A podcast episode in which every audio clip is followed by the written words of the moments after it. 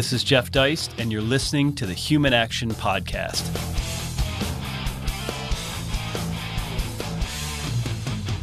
Hey, ladies and gentlemen, welcome back once again to the Human Action Podcast. It's great to have you with us this weekend. Our guest is a returning guest, Dr. Saifedean Ammous. He's actually been on the show a couple times. We covered his Bitcoin Standard book, which was obviously uh, a revolutionary and seminal work a couple of years ago. More recently, I believe in the fall of 2020, we discussed his upcoming Principles of Economics textbook, which was kind of a unique project. But he's got another project.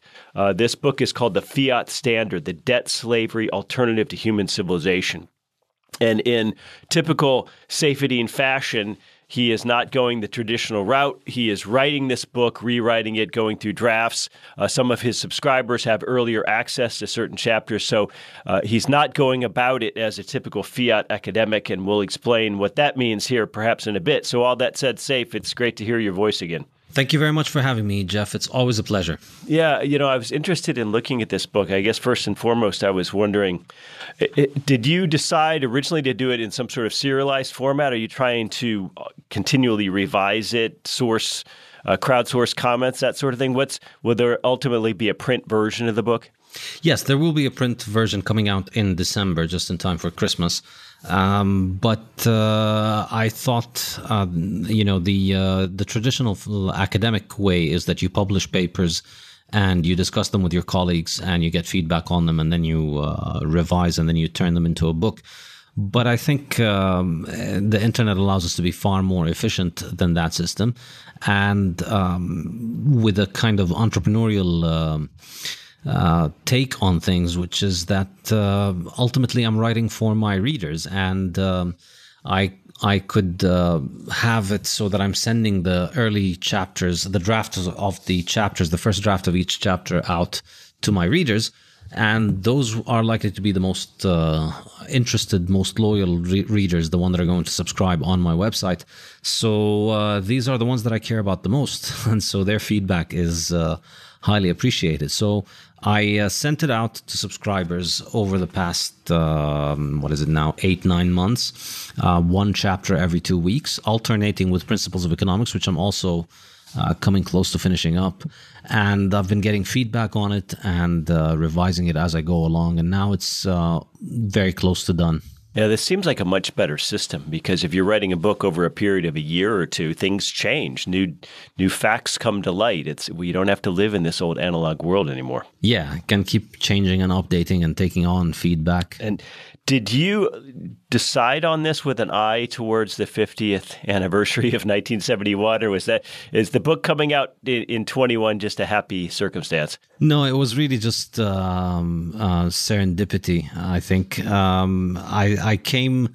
I came across the idea of writing this book after I'd written the Bitcoin Standard, and um, I saw somebody, um, one of the Bitcoin people named Giacomo Zucco, who was doing a presentation of trying to understand um, altcoins and trying to make the case for altcoins. And uh, that approach kind of struck me as being interesting. You know, look at something, try and make the case for something that you don't like uh, in order to try and understand it properly.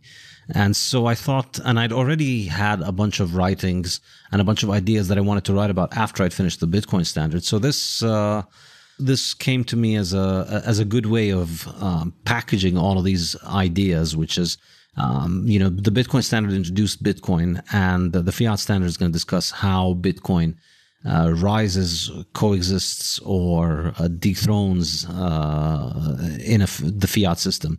And so I thought the best way to begin would be to just study the fiat system from scratch in the same way that I studied Bitcoin. You know, Bitcoin was written for people who had no idea what Bitcoin is.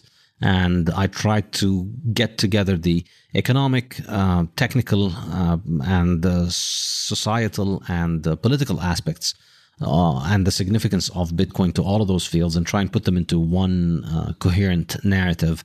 And so I thought I'll try and do the same with fiat, and uh, it's it's it's it's come along nicely. I've been working on this for maybe three years now. Well, it's interesting. What I was struck reading this over the weekend is that you sort of turned things on their head. The Bitcoin standard was written with a lot of theory and history. Uh, about the past and fiat, and then introduce Bitcoin conceptually in the latter part of the book. Whereas this almost starts with an understanding of Bitcoin, especially in some of your chapter titles and some of your nomenclature. And then it goes back and explains fiat. So it's almost like Bitcoin's the standard now, and fiat's the crazy aberration that we need to understand. Yeah, and I think this is uh, this is probably going to age well because I think in uh, in the future um, it's going to be much harder to explain fiat to people than Bitcoin. And I think uh, this, this, kind of approach, because I think Bitcoin is just, uh, first of all, it's more uh, logical and rational as a system because it was uh, designed by a computer scientist to serve the core essential functions of what you would want from a monetary system. And so it's really bare bones and very clear if you really get under the hood and study the technical aspects of it. Whereas the fiat system, you know, it was the um, emergent uh, bastard child, really, of uh, 80 years of government defaults and uh, financing war and propaganda and lies. So it was. It, it's not really designed very uh, intelligently, and the drawing you know the, the, the, analytical lens of the first part of the book is to think of fiat as a digital currency um, which is which it is after all. You know a small fraction of fiat money is printed out into pieces of paper but the vast majority is digital. And so if this was an altcoin and uh, it was uh, you know you had to study it as a to write a paper about it for your university or for your job um, what would it look like? How does it work? And by drawing analogy with the constituent parts of Bitcoin, you can get very good insight into how fiat actually works. Yeah, this was fascinating for me because we imagine that fiat is designed. We spend all this time trying to understand the plumbing of central banks and how money moves and how international settlement takes place and all that. And you, you imagine that there's some sort of there behind it all. But really, as you point out, this is ad hoc. It was political. It wasn't really designed. And I think what you explained so nicely is that fiat is born out of default, right? The, it's an entire 20th century where you discuss the Bank of England, but also, of course, the U.S. Fed defaulting on their promises to deliver gold in, in exchange for paper. That's the essence of the fiat model. Exactly. I think um, the key idea is that it, it, is just a default that has not been formalized. These institutions had uh, liabilities where they said, you know, you give us um, a piece of paper, you give us one of our pieces of paper, we'll give you a go- piece of gold back in return. And it's just been like the deadbeat friend who just keeps giving you stories about why he can't get you your money back. Uh, it's been like that for a century now of just more elaborate reasons why no, you can't have your gold back and no, you have to take our paper and our paper has to continue to uh, decline in value, and we're going to keep making more and more of it to finance government spending. It's just an endless series of um, really patches and workarounds to make this uh, system trudge along. But you know, to be fair, it has uh, stumbled along over the past uh, few decades, and it is kind of working. So, uh, you know, it, it, it bears looking into what is it that makes it tick why it works. I think some of your readers are going to be surprised, actually, by your treatment of fiat and your understanding of it, uh, and also by your treatment of gold at the very end of the book and its liquidity. Uh, so there might be some surprises in store for even the most hardcore Saif readers. But I want to talk. I want to let you talk about two concepts which are very important in the beginning of this book, and and I think you laid them out really well. Uh, the idea of salability across time and the idea of salability across space. So we have one where we think of hardness and gold, and then we have one where we think of fiat. So explain how what these two concepts are for our readers who maybe aren't familiar with your work, and also how Bitcoin attempts to fix this. Yeah, so the uh, main uh, idea around which the Bitcoin standard was written is the concept of salability across time which refers to how well you know the, the concept of salability is Menger's um, uh, is Menger's explanation of the essential property of money. The quintessential property of money is that it is the most saleable good. It's the one that you're able to sell uh, with the least loss of value at any particular time, uh, with the least loss of market price because the good is highly liquid. There are a lot of potential counterparties available for you. That's why uh, your hundred dollar bill is much more liquid than um, you know, a hundred dollar uh, shoe because it's not easy to sell a hundred dollar shoe uh, to somebody who wants it when you want it. So, uh, in the Bitcoin standard, I explained salability across time with reference to how well things hold on to their value. And I argue that it, the most important metric is arguably the stock to flow or the inverse of the uh, growth rate, the supply growth rate. So a money that has a very fast supply growth rate is just going to continue to be devalued over time and value stored in it is going to be dissipated onto the new holders. And so it won't hold on to its value well across time. So it's not very saleable across time. If you hold on to fiat across uh, decades, it doesn't hold its value very well. Uh, gold does that better, and Bitcoin has been doing that even better over the past uh, decade or so. But in the fiat standard, I focus on salability across space which is um, the, the, similar concept, but it refers to how much you lose as you move the money across space. And I think this is really the key analytical framework that allows us to understand why fiat survived. And so it, it's true that it is an imposition on the market. It's not been chosen on the market, and yet it has worked for 50 years. And I think, you know, when you think about it from the perspective of salability across space, you can see why it has worked for 50 years. And that's because um, ultimately the alternatives that we had are not highly saleable across space, in particular gold and silver. It's very expensive to move gold around. It's really expensive to ship a billion dollars worth of gold across the Atlantic when the uh, German central bank uh, repatriated its gold from the Federal Reserve um, a few years ago, it cost them uh, something like nine million dollars uh, to get uh, their gold. Well, from from New York and from France, and then of course the only way that you can truly guarantee its purity is that you have to melt it down and pour it into new bars, which is a huge uh, complex operation. That's really the only way that you can guarantee the purity of a gold bar. So that's highly inconvenient if you and, and that's ultimately why governments were able to impose their inferior salability, uh, their money that's inferior in its salability across time. They were able to impose it on the market because the alternative was extremely not saleable across space. It's not easy to move gold around. And ultimately, you can't really move it around without the permission of governments who control uh, national borders in the 20th century.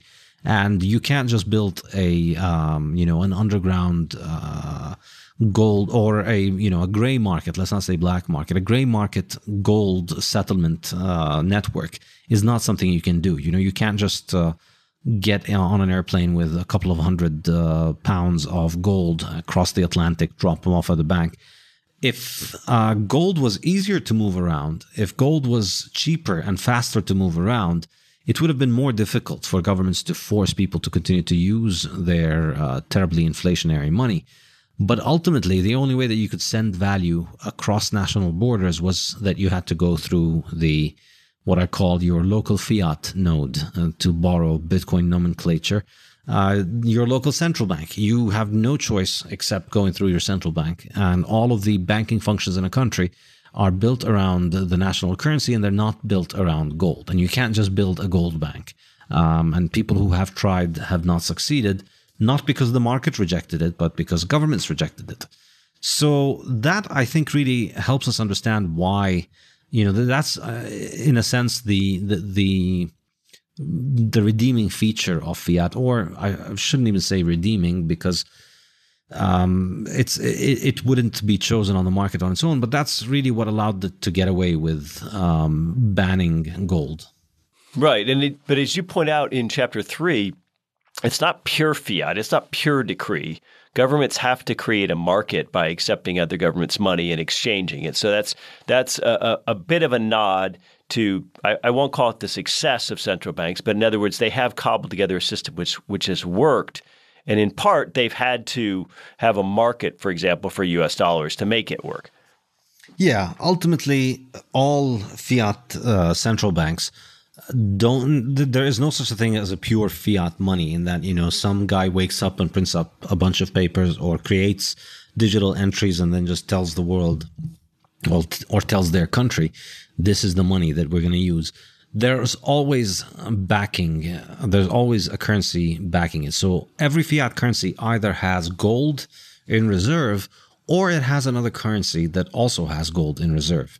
And in fact, the way that the United States dollar became the world's um, reserve currency, the world's top fiat currency, was precisely because it was uh, the, U.S. had accumulated an enormous amount of gold in World War One and World War Two, and during the Great Depression, because of uh, the massive flight of gold from Europe because of the two wars. And so it's ultimately uh, down to gold. It, the role that fiat has, the monetary role that fiat has, comes from the fact that they had the most gold. The, the, Americans had the most gold, and before that, it was the English who had, you know, the Central Bank of England uh, had uh, a global gold settlement network that it operated, which was the biggest and most important in the world.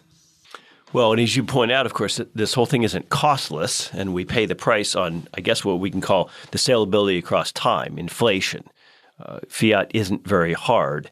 And so, could you just give us a, a quick detour into your, I think, excellent takedown of CPI in chapter four, and also why Michael Saylor, CEO of MicroStrategy, thinks maybe we ought to look at prices in terms of individual specific vectors. Yeah. So uh, I've explained the kind of engineering trade off that uh, fiat takes. But I don't think that it is a smart uh, trade off because ultimately what happens is that we're uh, witnessing all of the downsides of fiat, which I'll discuss in a minute, we, we're paying all of that price as an alternative for the expensive settlement of gold. And so gold settlement might be expensive, but it is infinitely cheaper than uh, all of the damage that fiat money does.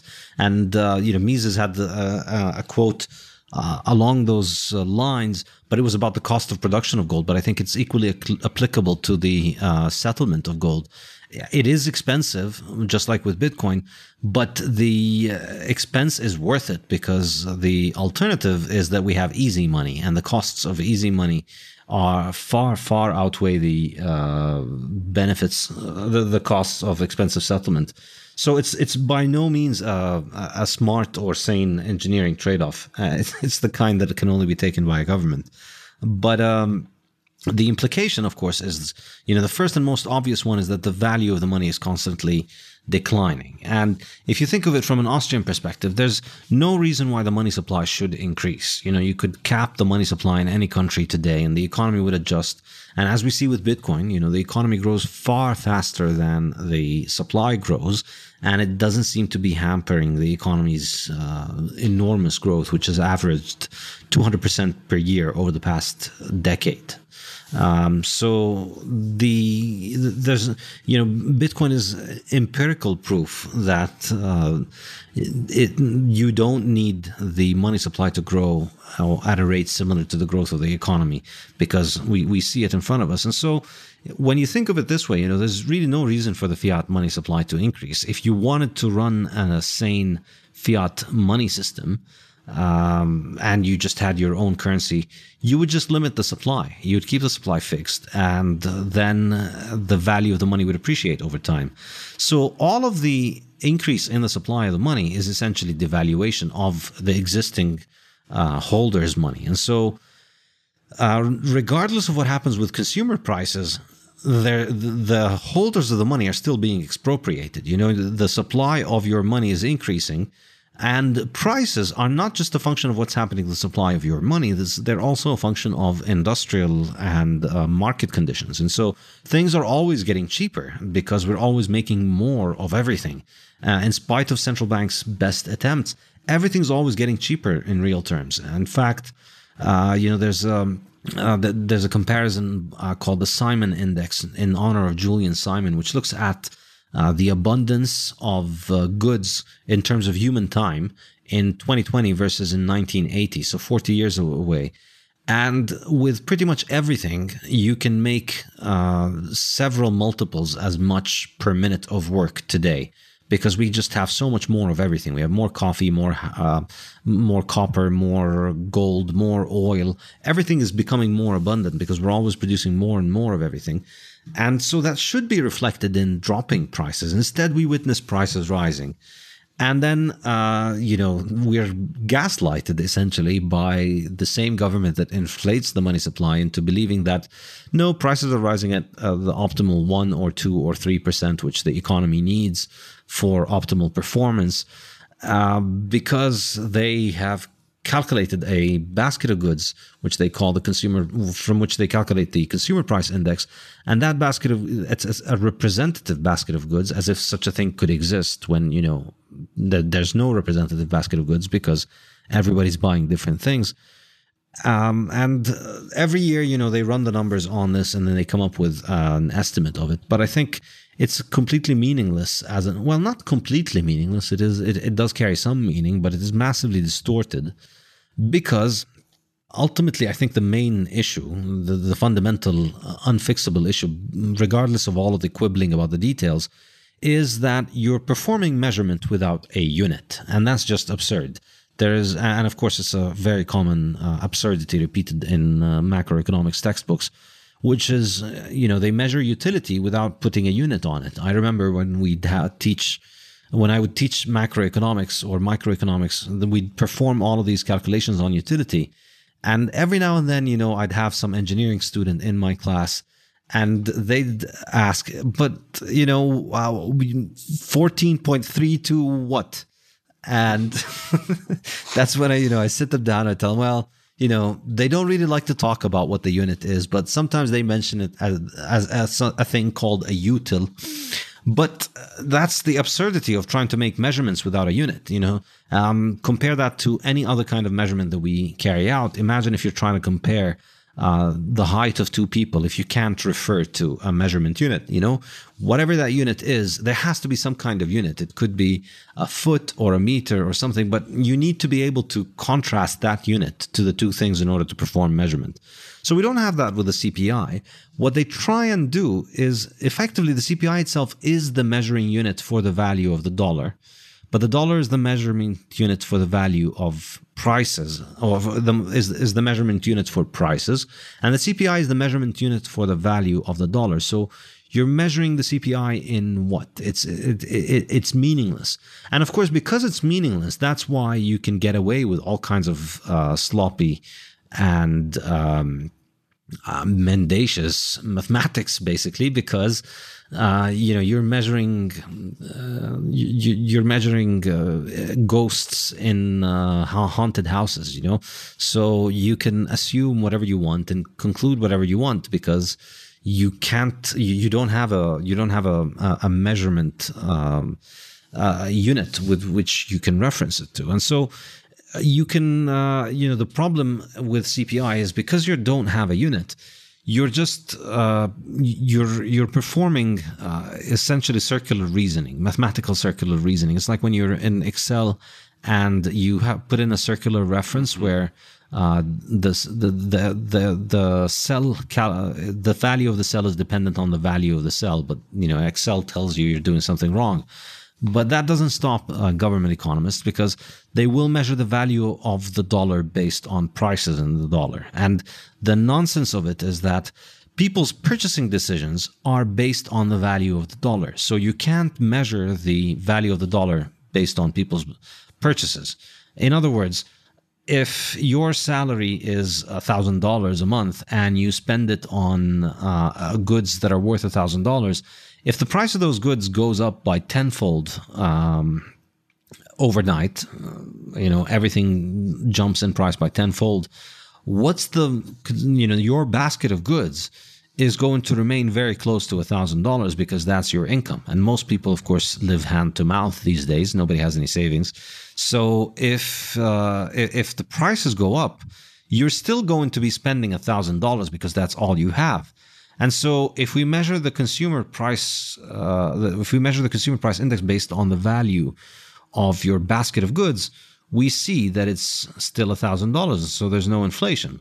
Of course, what we don't see is that you've uh, changed the composition of goods in your basket of goods. And so the my favorite example that I use in the book is you you'll substitute ribeyes with uh, soy burgers, mm-hmm. and that's kind of what's been happening with the dietary guidelines and with uh, the way that uh, people's diets have been going. You know, people are moving away from the most nutritious options because these are the most expensive foods because you know they contain a lot of nutrition and it takes a while to grow them, particularly red meat and um, they're eating more industrial junk essentially. Um, you know hydrogenated oils instead of animal fats and uh, soy and pulses and beans instead of uh, red meat.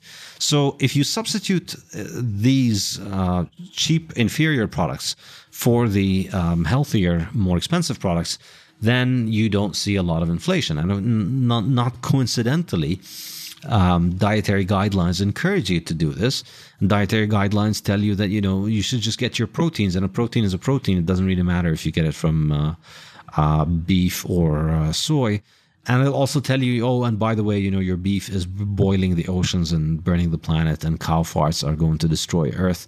And so, stay away from the expensive food and eat the cheaper food. This has been I, I, I think it's it's quite obvious if you look at it. This has been a strong motivation in American farm policy and American dietary policy, and there's and there's quite a bit of evidence about it that uh, because of inflation in the 1970s, one of the most important motivations of policy was to try and get food prices down, and uh, you know, obviously, as anybody who's read any economic history knows they will try everything except for the one thing that actually works, which is cutting down the inflation. Yeah, it really is something. And I, I got to tell you, the whole second part of this book, ladies and gentlemen, part one is fiat money, part two is fiat life. And if you follow Saifedean on Twitter, which you should, uh, you probably already have a sense of his perspective, not only on meat and dietary matters, but just on all the uh, really sociology of what fiat does to us um, civilizationally. So that's really what part two of the book Fiat Life is all about. Saif. So I, I want to ask you, what prompted you to write this section? I mean, it's it's uh, it's stuff that's likely to get you in trouble. Yeah. Um, well, I mean, fortunately, um, I don't have uh, I don't work in academia anymore, and so um, trouble for me consists of just uh, people shouting on Twitter, and then I just block them and I move on with my life, and I don't care. okay. So I, I, don't have to worry about getting canceled from anything. I, I cancel anybody who suggests canceling me preemptively. so, uh, well, I mean, not to tempt fate too much. Who knows? But I think. Um, uh, you know, this was a part of uh, the Bitcoin standard, which uh, was extremely popular. And when I was writing the Bitcoin standard, these were not very popular ideas or very commonly heard ideas. But uh, uh, in for me, the most fascinating thing about Bitcoin, perhaps, is how it changes people's time preference. And this is something that I think explains why my book became so popular among Bitcoiners because they've all experience, maybe not all, but a very large number of them have experienced this um, shift to a lower time preference once Bitcoin got into their life. And I think um, it's something that I will discuss in, in more detail in Principles of Economics, but I also talk about in the fiat standard, which is ultimately time preference is the degree to which we discount the future. And when our money is hard and when our money has good saleability across time, as with gold or with Bitcoin, we have a relatively reliable way of providing for our future. And so, therefore, the future becomes less uncertain. And so, we're less likely to discount the future. We discount the future less and less. And that's why I think uh, when people have hard money, you see civilization prosper because you see people, you know, thinking of the long term. They have a future they can plan for. A child can save and when they're an adult, they, their savings are good enough for them to start a business or build a house. Um, you know, they'll work their way up and watch the value of their money appreciate over time. And that kind of thing will make you invested in the future, will make you care about the future, and will tend to orient all of your behavior toward prospering in the long term. On the other hand, uh, when and, and when when you see the value of the money declining, your ability to provide for your future self is compromised, and so you're less likely to. Uh, you're more likely to discount the future, and so you're more likely to behave with a high time preference. Um, and I think that reflects on all aspects of life, not just uh, the economic in terms of saving and spending and debt and borrowing, but I think on all uh, aspects of individual life. And you know the, the the extreme case of course is hyperinflation and if you've seen what happens in a hyperinflationary society or if you read uh, Adam Ferguson's When uh, Money Dies, you see that uh, uh, people just discount the future very heavily. They get their paycheck, they run to spend it as fast as they can. And um, everybody um, is willing to do things that are very counterproductive for their long run in favor of the short run. So people start lying more, cheating, fighting, um, all, all kinds of uh, social problems are magnified with inflation. And it's something you can see happening in Lebanon uh, right now and in Venezuela and in Zimbabwe. And um, I think not enough is um, mentioned about this. Obviously, fiat economists uh, have a very strong vested interests in uh, in not discussing the impact of fiat money on time preference. But I think that's really the the the motivating idea, and it is something that I discussed in the Bitcoin Standard in chapter five of the Bitcoin Standard, which was extremely popular. So here I thought, you know, I'm going to expand on it, and um, um, after several years of just uh, thinking more about it, reading more about it, and um, being exposed to more Bitcoiners and hearing all the stories about how on their time preference drops as they start figuring out, you know, maybe I should quit my drug habit and start uh, buying more Bitcoin, and then uh, maybe I should cut down on drinking and buy more Bitcoin. Um, I think it's uh, it's um, we, we, can really think of it as money is like the operating system of society and it pervades every transaction that we all do with one another and it pervades every transaction that we do with our future selves. And it's uh, it's impossible to argue in my mind the contrary which is that the um, the the quality of money and your ability to send value to yourself in the future is not going to affect the way that you decide um, that you make decisions you know, when you have a harder money, you're just going to naturally think more and more about the future. So uh, I think the 20th century, uh, by moving towards fiat money, uh, it was just an, a, global um, uh, up uh, a global raising of time preference. Everybody's time preference just went up all over the world because everybody's money was being compromised. All throughout human history, you know, our time preference was dropping as we were moving toward harder and harder monies, as we were developing more advanced technologies for saving and better ways for providing for our future. And by the end of the 19th century, anybody in the world could save in a gold coin, which, you know, you could get paid in a gold coin and you could save it and hold on to it for 30 years. And 30 years later, you would expect it to have an even higher market value than when you uh, held on to it. That was what the world was like pretty much everywhere by the end of the 19th century. And then by the end of the 20th century, that becomes almost unheard of. Nobody can save. And uh, saving is just uh, something that uh, people do if they like to donate money to their government. It's just another way of taxing yourself. Um, so you you think about the consequences of that, and I think they're enormous. That they reflect on family. You know, people have now less of an incentive to invest in a family because a family is a long term project. You see it in architecture. I think buildings are probably the uh, longest serving uh, consumer goods that we have, the most durable consumer goods that we have.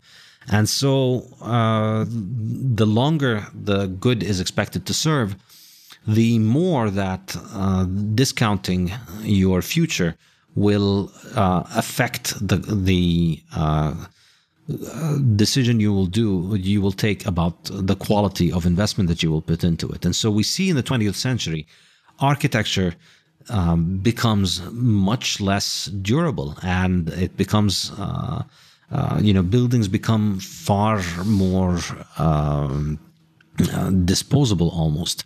And it's because it's it, with uh, fiat money you are discounting the future heavily. And so you don't put a lot of value on the building being there. In 100 years from now you care about the building right now. And so you will compromise for the long term quality in order to enhance the short term uh, quality of the building. And we see the effect. You know, if you walk into any city, um, everybody likes to spend time in the um, old quarter of the city that was built in the 19th century, which is more friendly for pedestrians, and the buildings are, um, you know, uh, built to last. Whereas modern architecture is um, just uh, a, a, very high time preference. And I, I, mentioned the example of the Boston Library.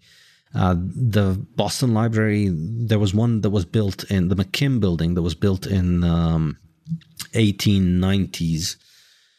It cost, in today's money, it cost $70 million to build it, and it's still around. And then in the 1970s, they built a, uh, they built another one, and uh, that one cost um, something like, I forget how much it cost exactly at that time, but in uh, recent decades, a decade or two ago, they had to renovate the new building, and that renovation alone cost $70 million. So you could have built a new McKim building that one of the most beautiful buildings in Boston, one of the most important landmarks in Boston. You could have built it for the price of renovating the new modernist uh, building. So it's not that it is cheaper it's just that it is, it's not that modern architecture is cheaper. It's not economical. It is actually quite expensive, but it's optimized for the present and it highly discounts the future. That's the difference between it and uh, the uh, old architecture. And then, you know, there's a couple of chapters on uh, two uh, issues which I find very important and uh, quite uh, underrated in their importance the impact on food, which I spoke about earlier, and the dietary guidelines and all that, and then the impact on energy markets, which, similar to food, the prices of energy rose in the 1970s, and then they took them out of CPI, and um, so there was an enormous government push to fix the problem of rising energy costs by blaming it obviously on everything else and by trying to replace the expensive energy, which is the energy that works, the energy that people want, which is, you know, hydrocarbons and fossil fuels, things that burn and provide a lot of power on demand when you want them.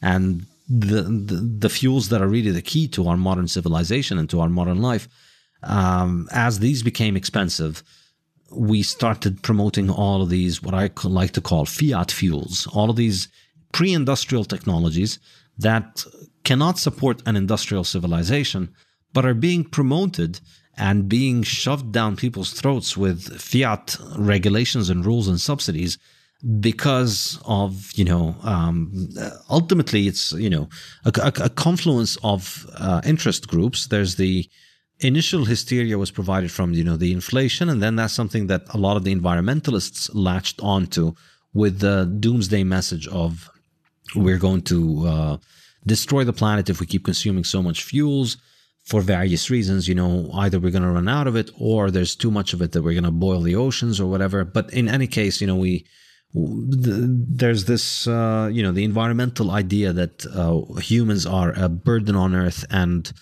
we need to be stopped and so you get this coalition that has been pushing for all of these uh, highly inefficient energy sources, solar, wind, and biofuels in particular. And, uh, you know, this was something that I actually wrote my PhD on um, back in uh, the distant past. And when I did it, I thought, you know, this is just another boondoggle in uh, fiat politics where a bunch of people like Al Gore and Elon Musk are going to be making a lot of money uh, by manipulating people's emotions. It's just, you know, regular American politics. But now, um, more recently, I'm beginning to realize this is um, this is a serious threat to modern industrial civilization, and uh, I, I, don't think people quite uh, realize just how devastating this would be. Because um, most people think that um, we can just uh, we can uh, replace hydrocarbons with solar, wind, and energy in the same way you can take your iphone to the shop and replace your black cover with a red cover you know you just go and uh, pick whatever preference you have. But uh, the reality is this is uh, more like replacing your iphone with an iphone made out of uh, sticks and straws. It doesn't work that way. We need all of these uh, materials for all of these essential industrial processes that we take for granted over the past couple of hundred years, but they make our lives possible. And what we're doing is we're um, subsidizing all these terrible, uh, uh, unreliable sources of energy that cannot support a modern industrial civilization and decommissioning and uh, fighting the reliable energy sources that have built modern civilization. And you know, the, the, the result is what in my mind is just absolutely astonishing. You know, you California, Texas, and New York, places that have had uh, reliable 24 hour electricity for decades are now normalizing the idea that, you know, when it gets too hot or when it gets too cold, your grid might not function. Well, the, the whole part two of this book is remarkable. I, I recommend folks subscribe just to read this because it's going to change your worldview. It's going to change the way you think about all kinds of cultural elements and their interrelationship with money and time and inflation. It's I think it's a really important section. Although I'm sure you, the, you know the left will hate this. Saif, they'll say this is all sort of white supremacy or something, talking about time preference. But nonetheless, here we are. Uh, part three is called the Fiat Liquidator. So just give us sort of a quick and dirty rundown. What is part three about in this, and how does it differ from your Bitcoin standard book? Um, so the key operational feature of the fiat standard, which I discussed in part one, is that the process of fiat mining, you know, in Bitcoin, we mine Bitcoin using uh, computers that run complicated mathematical uh, problems. And with gold, they dig um, underground and process it and refine it, and then you get gold. Well, with fiat, uh, the way that fiat is mined is that debt is created. So any financial institution that is backed by the central bank is able to issue fiat liabilities and therefore is able to actually issue fiat. So they're actually creating new fiat tokens every time they're um, uh, making more uh, debt. So when you think about it this way, a lot of the fiat world begins to make sense. Why everybody is in debt, you know, individuals, companies, governments, everybody is in debt. And the more successful you are, you don't pay off your debt. You take on larger debts. That's how everybody uh, more or less functions under the fiat standard. And if you don't function like that, you're effectively subsidizing everybody else taking on debt.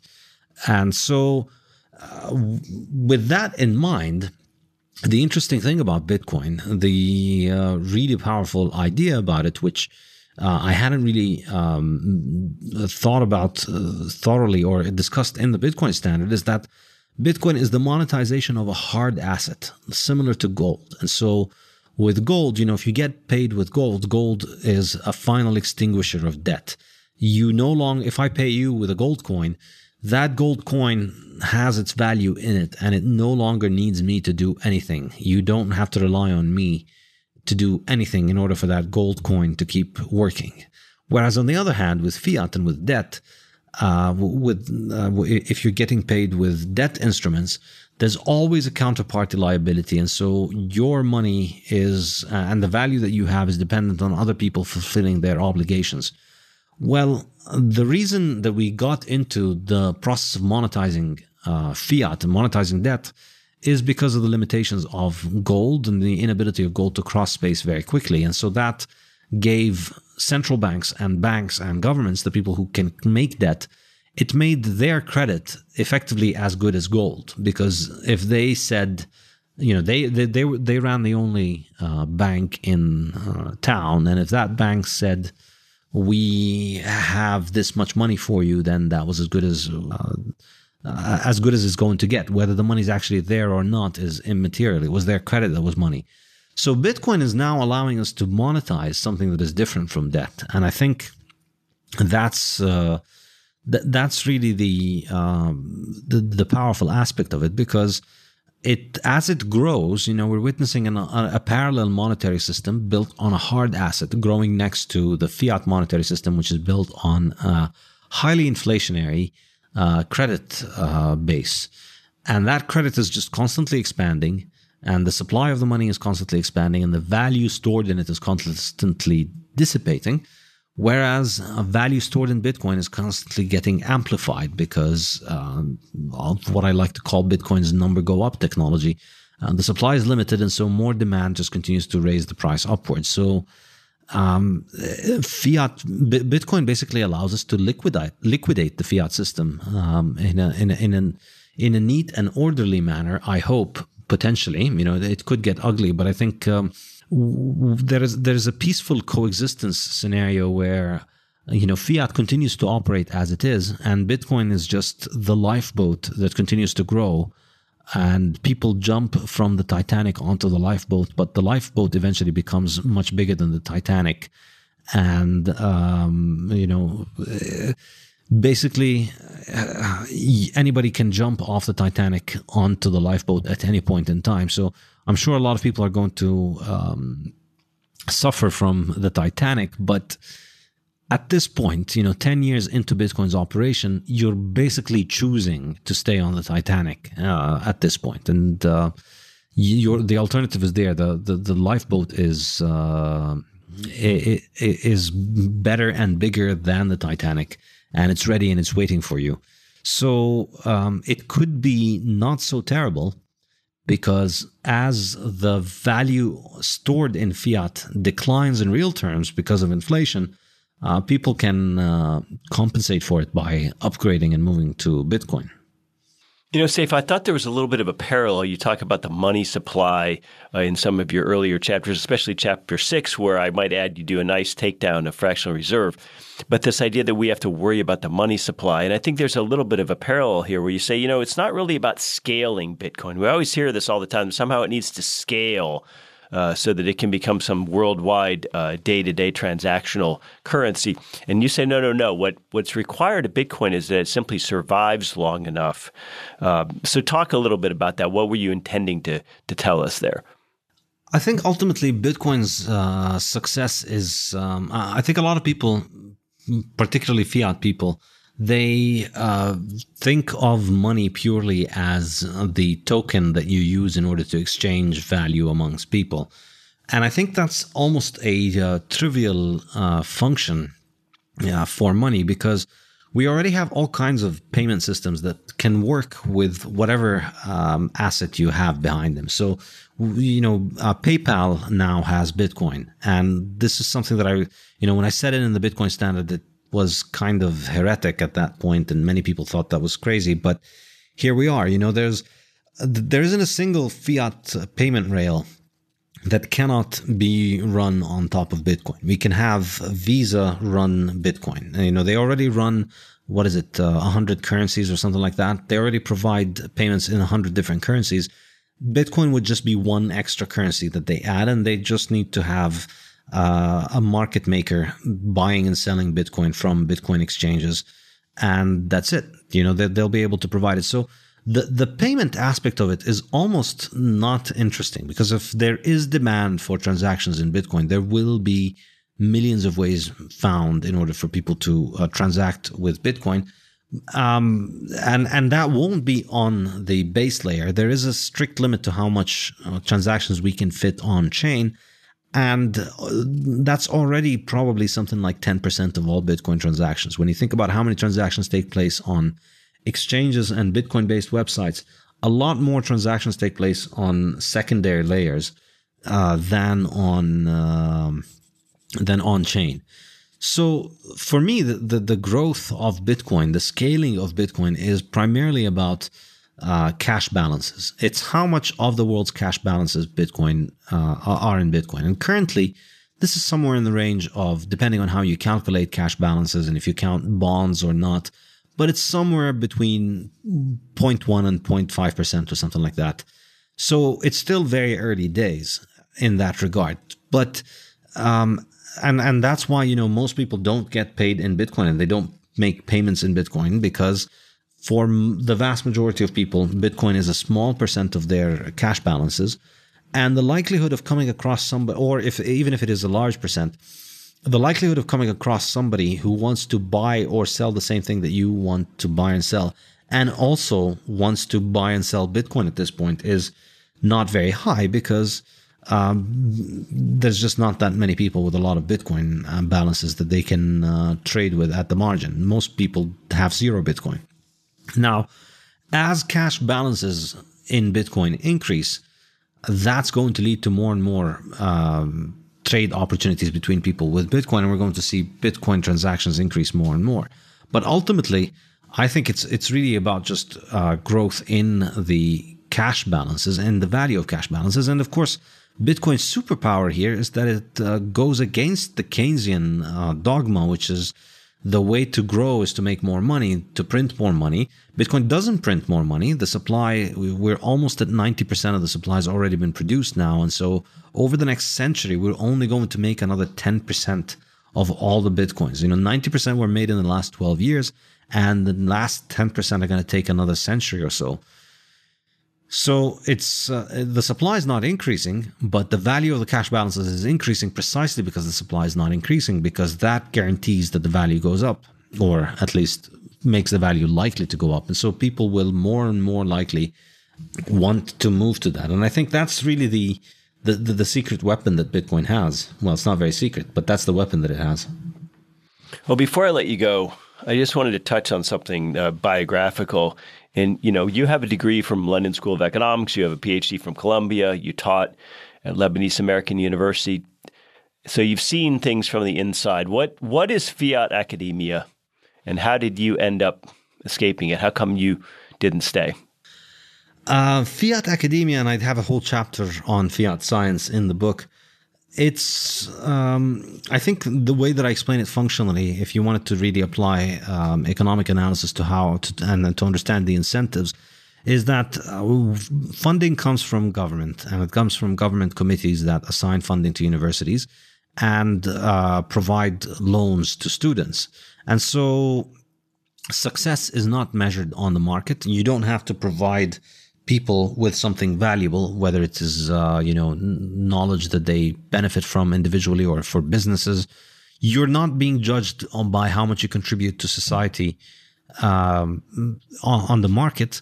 You're being judged by a bunch of bureaucrats with boxes to tick.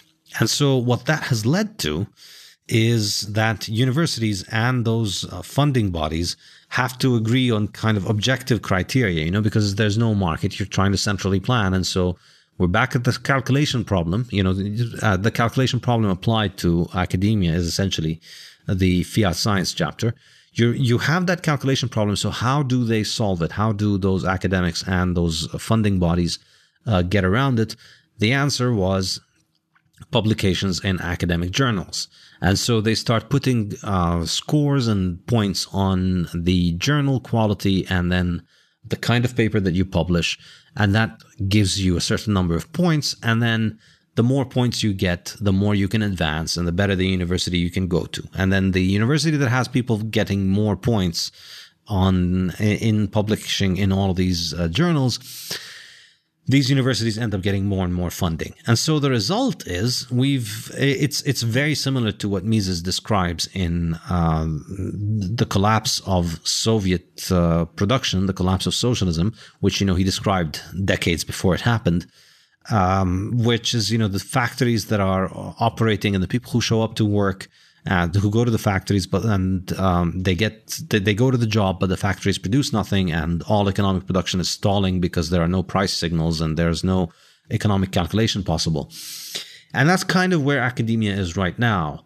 We have massive overproduction of research papers. We have an infinite number of journals that are producing an infinite number of um, articles that nobody reads.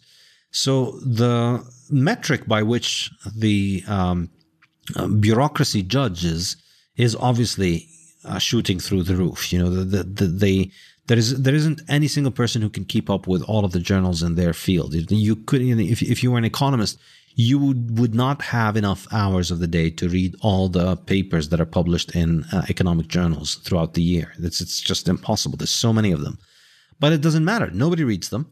And the point is to just tick the methodological boxes and tick the politically correct boxes and, you know, write grammatically correct sentences.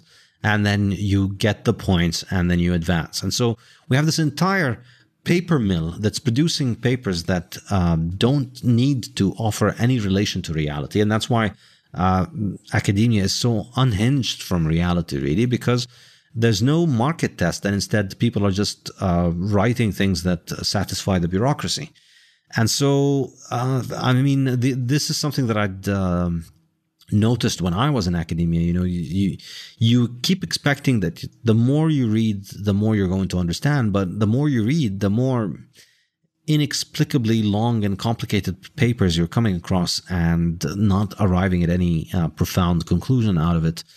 And uh, later on, you realize, yeah, these people. The, the, point of these papers is not to communicate anything useful to the reader. The point of these papers is to uh, give the person who wrote it a promotion. That's what it is about. And so, um, this is why, in my mind, you know, you look at uh, what academia has degenerated into, whether it's the science of nutrition or the science of climate uh, or the science of, um, you know, medical hysteria, as we saw last year. It's just, uh, it, it's a very far cry from what people think universities are and from what universities were in the 19th century. It's, uh, the, the modern scholar is completely different from what people think a scholar should uh, actually be.